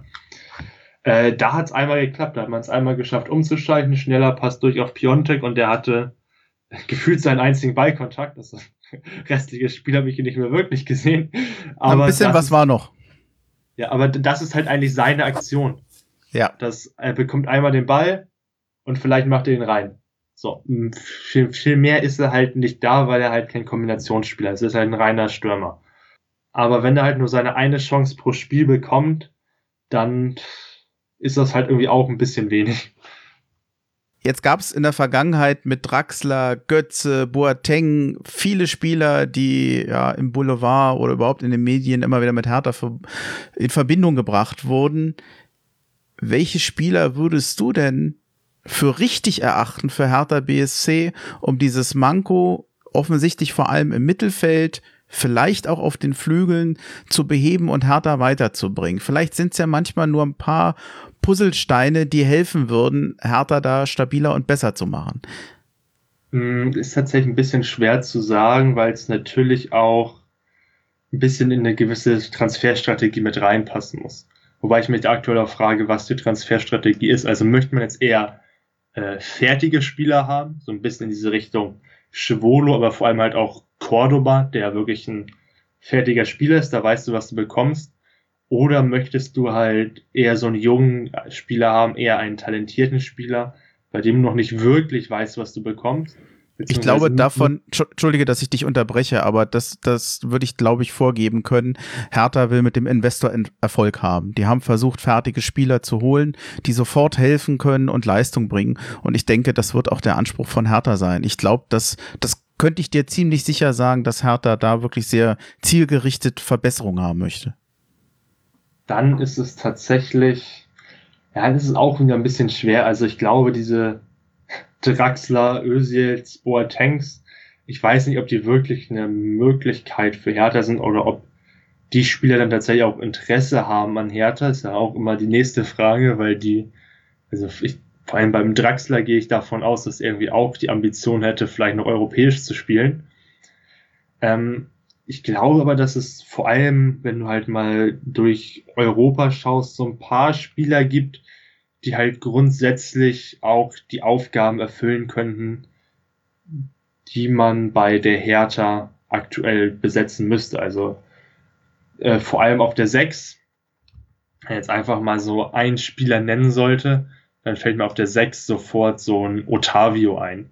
Der ist, ich glaube, ist 26 Jahre alt, spielt bei Bordeaux, ist ein guter Sechser, kann das Spiel super gestalten. Das ist, muss ja nicht unbedingt immer so ein Name sein, der komplett groß oder komplett sexy ist, hm. sondern das Entscheidende ist ja, dass er funktioniert. Und ich glaube, dass wenn du das, wenn der halt einfach so ein äh, Sechser ungefähr 26 Jahre, das eigentlich mit das perfekte Fußballeralter holen könntest, der das Spiel gestaltet und vielleicht gar nicht mehr so viel kostet, das ist ja noch der Optimalfall, dann kannst du damit wenig falsch machen. Die Frage ist halt, ob so jemand bei Hertha auf dem Zettel steht. Und so wie ich aktuell Herthas Transferpolitik wahrnehme, ist es eigentlich meistens ein, äh, ist meistens so, dass sie sehr gut aufgestellt sind, was so im deutschen Raum aufgeht. Pflichten einfach gerne Spiele aus der Bundesliga. Cordoba, Schwolo zum Beispiel. Man ist auch recht aktiv so in den kleineren Nachbarländern. Niederlande haben jetzt zum Beispiel am Sommer Zefug rausgeholt. Aus der Schweiz kam Alderete. Und dann, wenn es dann aber zu den größeren Transfers ging, das heißt äh, zum Beispiel bei einem Toussaint fiel mir das auf oder auch beim Piontek, wenn man ins Ausland schaut, schaut man immer eher auf die großen Vereine und darauf, wer bei den großen Vereinen aktuell nicht mehr gesetzt ist. Und da kann man gute Spieler finden. Ich glaube, dass sowohl ein Piontek als auch ein Toussaint keine schlechten Spieler sind. Allerdings sind sie halt auch Spieler, die allein aufgrund des Vereins, für den sie spielen, und aufgrund des Geldes, das die Vereine teilweise für die Spieler schon ausgegeben haben, sind diese Spieler einfach echt teuer, zum einen. Und zum anderen sind sie halt teilweise auch nicht äh, die Verstärkung, die man gebraucht hat. Also ich glaube, für 55 Millionen insgesamt hätte man sich von Toussaint und auch von Piontek zusammen einfach einen größeren Einfluss auf das Spiel Herthas gewünscht.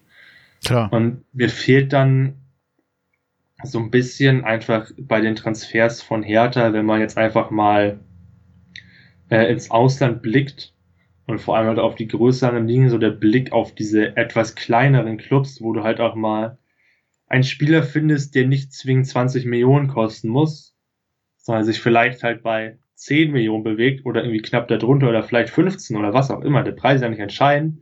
Das Entscheidende ist, dass du halt mal einen Spieler findest, den du auch einen besseren Verein vielleicht mal vor der Nase wegschnappst. Also das Beispiel, was ich jetzt hier einfach mal anführen muss, ist äh, Baptiste Santa Maria, den sich Freiburg im Sommer geholt hat.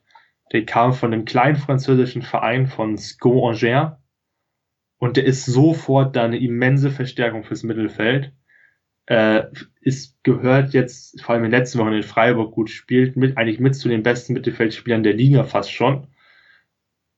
Und der kam von einem recht kleinen Verein und hat direkt so einen Einfluss aufs Spiel. Und das ist etwas, wo ich mir so wünschen würde, dass ein Verein wie Hertha da auch mal irgendwie so diesen Blick eher in solche Regionen wendet und nicht in die Region wir müssen jetzt irgendeinen Spieler von einem Top-Club holen. Denn wenn man einen Spieler vom Top-Club holt, habe ich auch immer das Gefühl, dass man es so ein bisschen macht, um einen Spieler von einem Top-Club zu holen, um auch den Namen zu bekommen.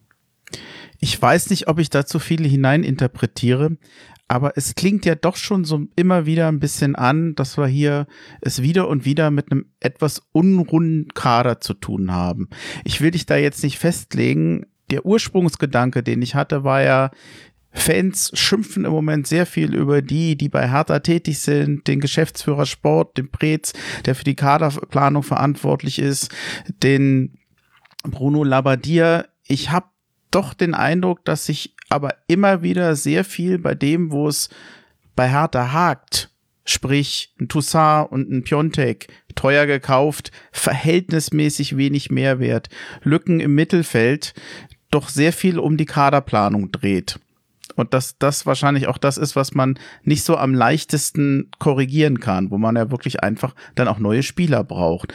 Bei einem Bruno Labbadia, wenn es um taktische, um, um Besetzung geht, um wieder, wie die Spieler wirklich aufgestellt werden, da könnte man ja noch am ehesten und am schnellsten und am einfachsten von lernen. Ich unterstelle das jetzt. Findest du dich da wieder oder habe ich das zu einfach zusammengefasst? Nee, da gehe ich durchaus mit. Also ich glaube, man leidet halt aktuell so ein bisschen darunter, dass du innerhalb des letzten Jahres drei Trainer hattest. Und drei Trainer haben drei andere Ideen. Und für drei andere Ideen brauchst du auch jeweils unterschiedliche Spielertypen. Und so kamen dann halt auch unterschiedliche Spielertypen. Und ein Labadia kann nicht zwingend was mit einem Spieler anfangen, mit dem ein Kovic oder vielleicht auch ein Klinsmann extrem viel anfangen konnte. Und jetzt ist man halt so ein bisschen, jetzt haben wir einfach aktuell einen Kader, der zum Teil auf Kovic-Fußball ausgelegt ist, zum Teil auf Klinsmann-Fußball, zum Teil auf Labadia-Fußball. Und jetzt muss man den, ich will nicht sagen ausmisten, aber gewissermaßen möchte man jetzt vermutlich einfach erstmal einen Kader kreieren, der für Labadia-Fußball steht. Weil das muss ja irgendwo das Ziel sein, dass man einen Kader bekommt, der zum Trainer passt oder wenigstens zu einer Philosophie passt. Und selbst wenn Labadia vielleicht in einem Jahr oder so gehen sollte, ich, also Optimalfall wäre tatsächlich, glaube ich, für den Verein, dass Labadia selbst bei vielleicht schwachen Entscheidungen einfach erstmal bleibt. Und ich meine, also wenn man absteigt, oder ich gehe nicht davon aus, dass man absteigt, aber gehen wir davon aus, es läuft unter Labadia extrem schief, gut, dann wird er vermutlich entlassen.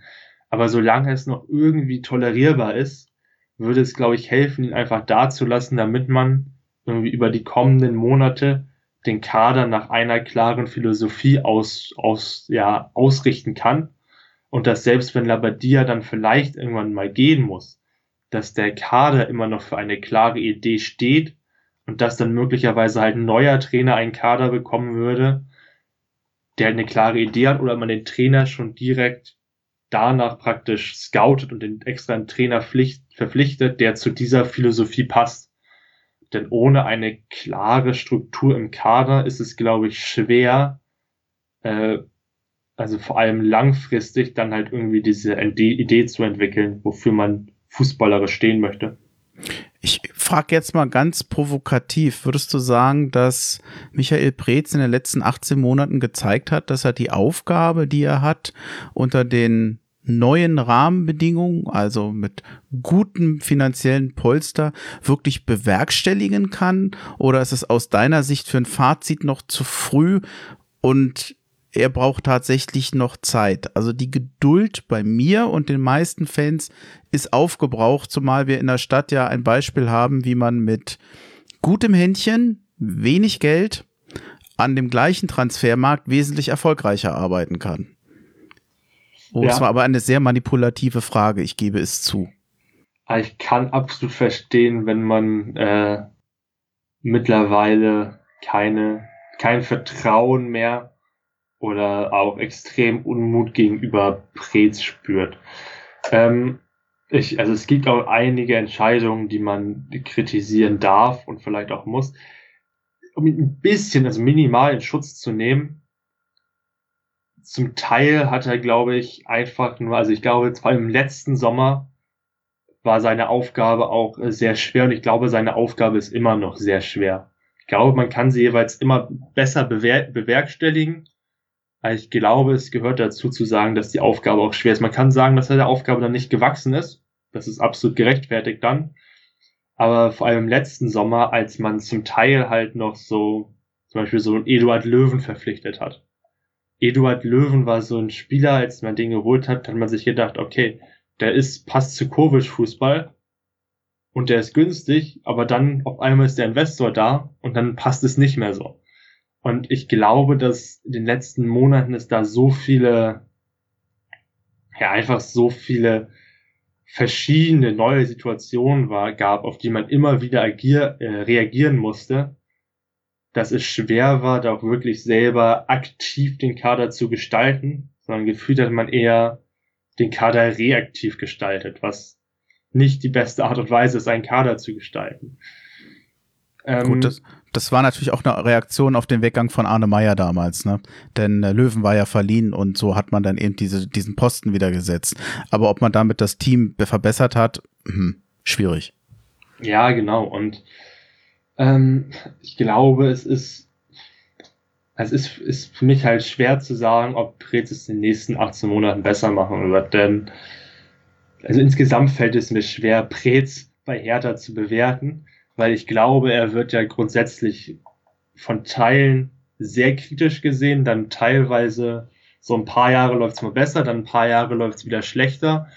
Und da irgendwie so dieses Gesamtbild zu bekommen, fällt mir vor allem von außen sehr schwer. Ich glaube, äh, man muss ihn aktuell kritisieren. Ich, man sollte, also ich glaube, es wäre es wäre einfach falsch, zu, als keine Zweifel zu haben, was die kommenden Monate angeht. Ich glaube, es wäre aktuell einfach nur die logische, einfach logisch zu sagen, okay, ich glaube nicht, dass er es schafft. Die große Frage ist halt immer, gibt es jemanden, der es besser hinbekommt? Und ich bin mir halt immer eher unsicher, ob das dann der Fall ist. Also ich ich, also das, was ich sage, ist jetzt natürlich irgendwie ein bisschen diplomatisch und es klingt so wie, äh, lasst einfach irgendwie alle da und lasst einfach erstmal ihre Arbeit machen. Und äh, teilweise funktioniert sowas dann überhaupt nicht, aber aktuell habe ich einfach das Gefühl, dass irgendwie alles im Verein erstmal zur Ruhe kommen muss und dass man erstmal versuchen muss, irgendwie eine Idee zu etablieren. Und ich glaube, dass man tatsächlich die möglicherweise in die Gefahr läuft, dass man irgendwie in dieses Karussell gerät, dass man halt irgendwie alle paar Monate oder alles halbe Jahr in einer entscheidenden Führungsposition irgendeine neue, irgendeine neue Figur bekommt, die irgendwas anderes haben möchte. Und da kann dann so eine Art Teufelskreis beginnen, dass dann halt gefühlt alle fünf Monate kommt ein neuer und du sagst nach fünf Monaten, oh, der hatte keinen Effekt. Jetzt kommt der nächste, wenn du halt in den fünf Monaten nicht wirklich einen Effekt haben kannst. Das heißt nicht, dass ich sage, Preetz muss da bleiben, weil er in den nächsten 18 Monaten einen guten Job machen wird. Weil das kann ich absolut nicht, nicht garantieren. Ich glaube, es ist so recht wahrscheinlich, dass sein Job nicht optimal sein wird. Die Frage ist, ob vielleicht in dem Fall sogar ein suboptimaler Job für Hertha grundsätzlich sich auf Dauer äh, auf Dauer nicht auszahlen kann, aber auf Dauer dann vielleicht durch die bisschen Konstanz in den Führungspersönlichkeiten äh, dann vielleicht langfristig zumindest einen etwas positiveren Effekt haben könnte, als wenn man da jetzt eine Person schnell hinsetzt, die dann eh nicht suboptimale Leist äh, Arbeit leistet und letztlich noch weniger Konstanz reinbringt. Das ist so meine Sorge. Ich hätte mal einen ganz kurzen Vorschlag, weil wir doch ein bisschen über der Zeit sind und vorhin dein Laptop auch schon wieder ordentlich rumbrummt, äh, würde ich vorschlagen, wollen wir mal ganz kurz fünf Minuten Pause machen? Ja. Okay, dann machen wir das kurz und dann hören wir uns gleich wieder. Jo, perfekt.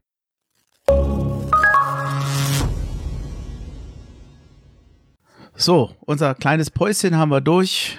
Kleinigkeit getrunken und jetzt könnten wir uns eigentlich theoretisch intensivst mit dem Köln-Spiel befassen, aber dazu haben wir eigentlich beide keine Lust, weil das war ein ziemlich langweiliges 0-0 und wir haben ja auch vorher in der Besprechung zum Teamcheck schon sehr viel über das Spiel gesprochen. Es ist halt 0-0 ausgegangen. Ähm, Statistik gibt jetzt für mich auch keine besonderen Werte. Die Chance von Piontek, Alex, hier hattest du schon erwähnt. Es gab dann nochmal am Ende der zweiten Halbzeit nochmal eine Chance für den Hector. Das hätte auch nochmal ein Tor für die Kölner sein können. Insgesamt eher eine langweilige Partie. Hertha BSC in den ersten 45 Minuten ja, sie mögen mehr vom Spiel gehabt haben, haben aber kaum Torgefahr äh, generiert. Am Ende der zweiten Hälfte hatten sie dann tatsächlich einige Chancen. Es gab diesen, ja, Ball, der gegen den Unterarm ging. Äh, Colinas Erben, die haben schon geschrieben, ist nach dem Regelwerk keine Elfmeter, schwer einzusehen, aber es ist wohl so. Den Beitrag, den werde ich teilen zur Folge. Und nachher gab es nochmal, ich glaube, 84. Minute diesen Pfostenschluss von Gendusi. Insgesamt für Hertha zu wenig. Sie haben jetzt gegen vier Mannschaften gespielt, die hinter ihnen sind. Und ja, ich weiß nicht, fällt Alex von deiner Seite noch was zu dem Spiel oder haben wir das Wesentlichste schon hinter uns? Ich, man muss sich ja nicht mit einem Spiel be beschäftigen, was eigentlich keinen Spaß gemacht hat. Von daher, hm. Wie, wie sieht es bei dir aus? Ja, ich glaube, das absolut Grundsätzliche hatten wir schon. Hertha schafft es nicht gut ins Mitteldrittel zu kommen, Hertha schafft es nicht gut Chancen zu kreieren. Bei Köln sieht es noch viel schlechter aus und das macht dann einfach kein sonderlich interessantes oder spaßiges Spiel. Ja, ich würde vielleicht doch noch mal an einer Stelle den Cordoba erwähnen, weil die langen Bälle, die er zum Teil bekommen hat, gerade in der ersten Halbzeit, das hat mir gut gefallen, wie der den Ball abgeschirmt hat. Der hat zum Teil gegen zwei, drei Gegner sich durchgesetzt. Also das war in der Ballbehauptung wirklich nochmal ein großer Unterschied zu Piontek, obwohl Piontek in dem Spiel die besseren Chancen hatte.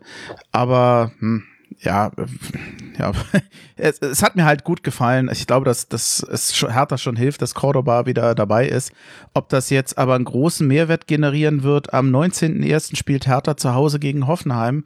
Und es, ich fürchte, dass wir die gleichen spielerischen Probleme haben werden, wie wir sie jetzt in den letzten Spielen gehabt haben. Also ich habe da jetzt wenig Hoffnung auf Besserung. Oder schätzt du Hoffenheim stärker oder schwächer ein? Äh, ich glaube, das eine, das, wenn man wirklich eine Sache herausnehmen möchte, etwas Positives aus dem Spieltag, dann ist es, dass Hoffenheim aktuell auch nicht gut spielt. Also, ich meine, nachdem sie letzte Woche gegen Schalke verloren haben, und das sogar 4-0, war das jetzt an diesem Wochenende mit einem 0-0 gegen Bielefeld bei Hoffenheim ähnlich schwach, so dass man, wenn man jetzt mal auf das Spiel Hertha Hoffenheim mal vorausschaut, kann man man könnte zum einen einfach die Angst haben, dass es ein weiteres extrem schwaches Spiel wird. Und die Chance ist, glaube ich, äh, definitiv auch da. Ich glaube aber auch, dass Hoffenheim, so wie sie aktuell in Form sind, auch teilweise mal so ein paar mehr Räume anbieten.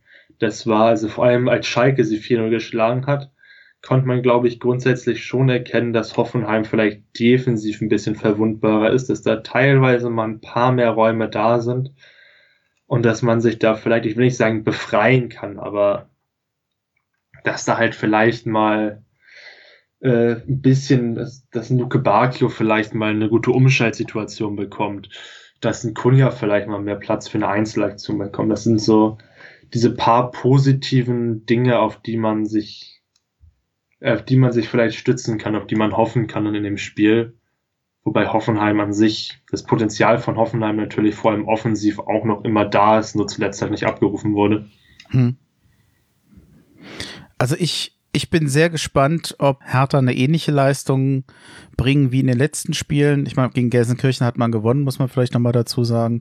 Aber wenn sich das so fortsetzt, Hertha hatte eigentlich gesagt, sie wollen im Januar aufholen. Den war ja auch klar, dass sie jetzt gegen alle Mannschaften aus dem Tabellenende spielen. Jetzt haben sie gegen vier Mannschaften gespielt, ein Sieg. Mehr kam da nicht raus. Der Rest entweder schwache Unentschieden oder gar verloren. Also ich bin wirklich sehr gespannt, ob sollte Hertha jetzt nochmal so schlecht spielen, beziehungsweise gar verlieren, wie, wie fest Michael Preetz wirklich noch bei Hertha BSC ist, ob Hertha sich traut, diese Baustelle mal anzugehen oder ob man sagt, wir müssen handeln. Die laufende Transferperiode ist natürlich ein Moment, wo man das eigentlich nicht gerne tut. Aber ähm, mir, ich, ich habe im Moment wenig Hoffnung auf Besserung. Und um ehrlich zu sein, wenn man jetzt gegen die Mannschaften von unten schon so schlecht gespielt hat, Jetzt muss man sich natürlich mal überlegen, inwiefern Hertha den Rest der Saison nicht noch deutlich in Abstiegsgefahr gerät. Also so wie sie sich präsentieren, muss man eigentlich davon ausgehen. Also ich habe kein gutes Gefühl. Ich weiß nicht, wie es dir geht jetzt nach dem Spiel, was du gestern gesehen hast. Hm, ja, also ich glaube grundsätzlich, man tut sich, glaube ich, gegen die Abstiegskandidaten einfach schwer, weil man gegen die Abstiegskandidaten das Spiel selber gestalten muss und damit halt extrem viele Probleme hat. Ich glaube, wenn man gegen eine Mannschaft spielt, die selber ein bisschen mehr das Spiel machen möchte, dass Hertha da vielleicht dann sogar ein bisschen die besseren Karten hat, wenn man aus einer gewissen Außenseiterrolle, vielleicht aus einer defensiveren Rolle äh, grundsätzlich einfach ein bisschen mehr umschalten kann, vielleicht ein paar mehr Räume da sind, vielleicht ein Kunja, Luke Bacchio mehr Einzelaktionen bekommen im Konter. Das sind so die Spiele, die Hertha, glaube ich, aktuell tatsächlich etwas mehr liegen als Spiele, in denen man gegen einen tiefen Gegner selber Chancen herausspielen muss. Und da äh, liegt aktuell das Hauptproblem. Und ich bin der Ansicht, dass es, ähm, dass man dann vielleicht diese Spiele gegen Abstiegskandidaten, äh, dass das halt vielleicht sogar die schwereren Spiele sind als irgendwie gegen einen äh, Mittelfeldclub, der selber versucht Fußball zu spielen. Wobei, natürlich ist so ein bisschen Abstiegsgefahr jetzt langsam schon da. Also ich kann mir eigentlich nicht vorstellen, dass es tatsächlich letztendlich so weit kommt, weil es da unten auch einfach Mannschaften gibt, die nochmal deutlich, deutlich schlechter sind. Sowohl individuell, aber eigentlich auch taktisch. Ah, ich sag mal, wenn man halt so gegen Hoffenheim verliert, dann, dann sieht's halt einfach nicht gut aus. Ich glaube nicht, dass Preetz irgendwie mitten in der Transferphase entlassen wird. Also ich glaube, so etwas ist fast, also kann ich mir nicht vorstellen, sowas passiert normalerweise nie, aber da ist ja direkt schon mal so ein Konflikt zu erkennen, denn äh, es ist irgendwie gewissermaßen absehbar, beziehungsweise es ist durchaus vorstellbar, dass er vielleicht bald gehen könnte. Und auf der anderen Seite ist es halt so, dass er aktuell noch für die Kaderplanung zuständig ist. Und die Kaderplanung soll halt langfristig ausgerichtet sein und geht ein Prez jetzt und kommt ein Nachfolger und da hat eine andere Idee, hast du halt wieder das Problem, dass das zwei unterschiedliche Philosophien sind, dass man das irgendwie unter einen Hut bringen muss. Und das heißt nicht, dass Prez bei schlechten Leistungen nicht entlassen werden darf, aber das soll halt nur heißen, dass es dann wieder ein, dass es da wieder dann das nächste Problem direkt vor der Tür steht. Ja, also wie gesagt, ich bin sehr gespannt, wie Hertha in Zukunft mit äh, Preetz umgehen wird. Was man nicht unterschätzen darf, ist, ich glaube, dass viele, also Preetz ist äh, im Fan, von den Fans nie wirklich geliebt worden. Es gab eine gewisse Grundakzeptanz, es gab immer welche, die waren gegen ihn, aber es äh, waren, glaube ich, noch sie noch nie so negativ, vielleicht zu Abstiegszeiten wie jetzt im Moment. Ich glaube, dass die Spiele gegen Freiburg, gegen Mainz, gegen Bielefeld, jetzt auch gegen Köln, also wirklich irgendwann das fast zum Überlaufen gebracht haben, dass die, die lange geduldig waren, und ich zähle mich dazu, wirklich die Hoffnung verloren haben, dass das, was er da tut, das Richtige ist. Und äh, ich bin wirklich gespannt auf die nächsten Tage, Wochen, Monaten, wie sich das weiterentwickeln wird. Mhm. Das kann ich aus Fansicht auch komplett nachvollziehen. Das würde mir, glaube ich, genauso gehen. Ähm, und ich glaube, ich würde auch nicht mehr diesen Weg weitergehen wollen als Fan. Da bin ich, gehe ich komplett mit. Äh, es bleibt halt für, für mich bleibt halt die große Frage nur, gibt es jetzt sofort jemanden, der es jetzt besser macht? Also ich, ich weiß einfach nicht, ich weiß einfach nicht, wie man jetzt die nächsten Monate und dann letztendlich auch Jahre gestalten soll. Das bleibt ja. halt für mich ein großes Fragezeichen. Und deswegen weiß ich nicht, also je nachdem kann es halt sein, dass Preetz dafür noch der Richtige ist oder es kann halt sein, dass er der komplett Falsche dafür ist. Es ist von außen und ich glaube auch aus Fansicht, wenn man einfach mal so drauf schaut, ist es einfach schwer zu bewerten. Du weißt nicht, was die langfristige Idee ist, dann ist es auch schwer zu sagen, ob der einem, ob ein Prez oder bei, bei dir die richtigen für die eine Idee sind. Entschuldige, ich war gerade abgelenkt. Ich glaube, dein jetzt, jetzt konnte man es mal hören. Ich lasse das auch in der Folge drin. Ich glaube, das war eines der geilsten Geräusche, was ich je von einem Laptop bei einem Podcast gehört habe. Ich weiß nicht, wie das bei dir vor Ort ist, aber es klingt immer echt noch super geil nach Staubsauger. Es ist echt, echt cool. Also, sorry an die Hörer. Wir, es wird heute mal ein bisschen brummen und so. Ich versuche das ein bisschen nachzubearbeiten und zu minimieren. So ganz raus werde ich es nicht kriegen, ist aber auch nicht so schlimm, weil das Entscheidende, worüber ich mich am meisten freue, dass du mich heute mit dabei warst. Wir sind mich von meiner Meinung aus jetzt am Ende der Folge. Ich habe aber einen Punkt hätte ich noch. Du hast mal bei Twitter geschrieben, dass du überlegst, eventuell mal einen eigenen Podcast zu machen. Ähm, wie weit bist du denn in deinen Überlegungen? War das nur so ein Gedankengang oder wird das konkreter? Also ein Punkt Taktikanalyse schon interessant. Aktuell ist es tatsächlich alles noch äh, sehr in den Überlegungen. Erstmal darin, äh, grundlegendes Konzept zu entwerfen, was man denn überhaupt machen möchte und wie. Äh, der Gedanke ist definitiv weiter da und der Gedanke reizt mich auch sehr. Ja, ich denke auch, dass du alle Voraussetzungen dazu hast, da was Interessantes aufzustellen. Vielleicht mit Ausnahme des Laptops, aber. so, ach, der, der kriegt heute sein Fett ab, sorry. Aber es, es, du, du wirst es, wenn du dir die Folge anhörst, äh, auch nochmal mitbekommen. Es, echt, es klingt echt geil, muss ich schon sagen. Nee, ansonsten wirklich nochmal, ich habe dir das ja eben in der Pause auch schon gesagt, vielen Dank fürs Mitmachen, ähm, dass du da gleich äh, ganz offen warst und meine Technikproben mitgemacht hast und alles und äh, finde ich sehr nett. Ich freue mich irgendwann mal auf eine Wiederholung. Im Moment habe ich noch eine recht große Warteliste, die ich abklapper, aber falls sich die Gelegenheit mal wieder ergibt, mich würde es freuen, wenn du nochmal dabei bist. Ja, immer wieder gerne. Hat mir wirklich sehr viel Spaß gemacht. Ja, danke, danke, vielen Dank. Dann, ja, würde ich sagen, sind wir am Ende äh, der Folge. Ich würde vor allem sagen, bleib gesund. Guck gut, dass du durch Corona kommst. Und äh, jetzt gehe ich noch ein bisschen an die frische Luft, damit ich heute auch mal draußen war. Dann werde ich die Folge nachschneiden dürfen. Und äh, ja, vielen Dank nochmal. Und äh, dann würde ich sagen, mach's gut und tschüss. Jo, danke. Tschüss. Ja, Howie, ciao.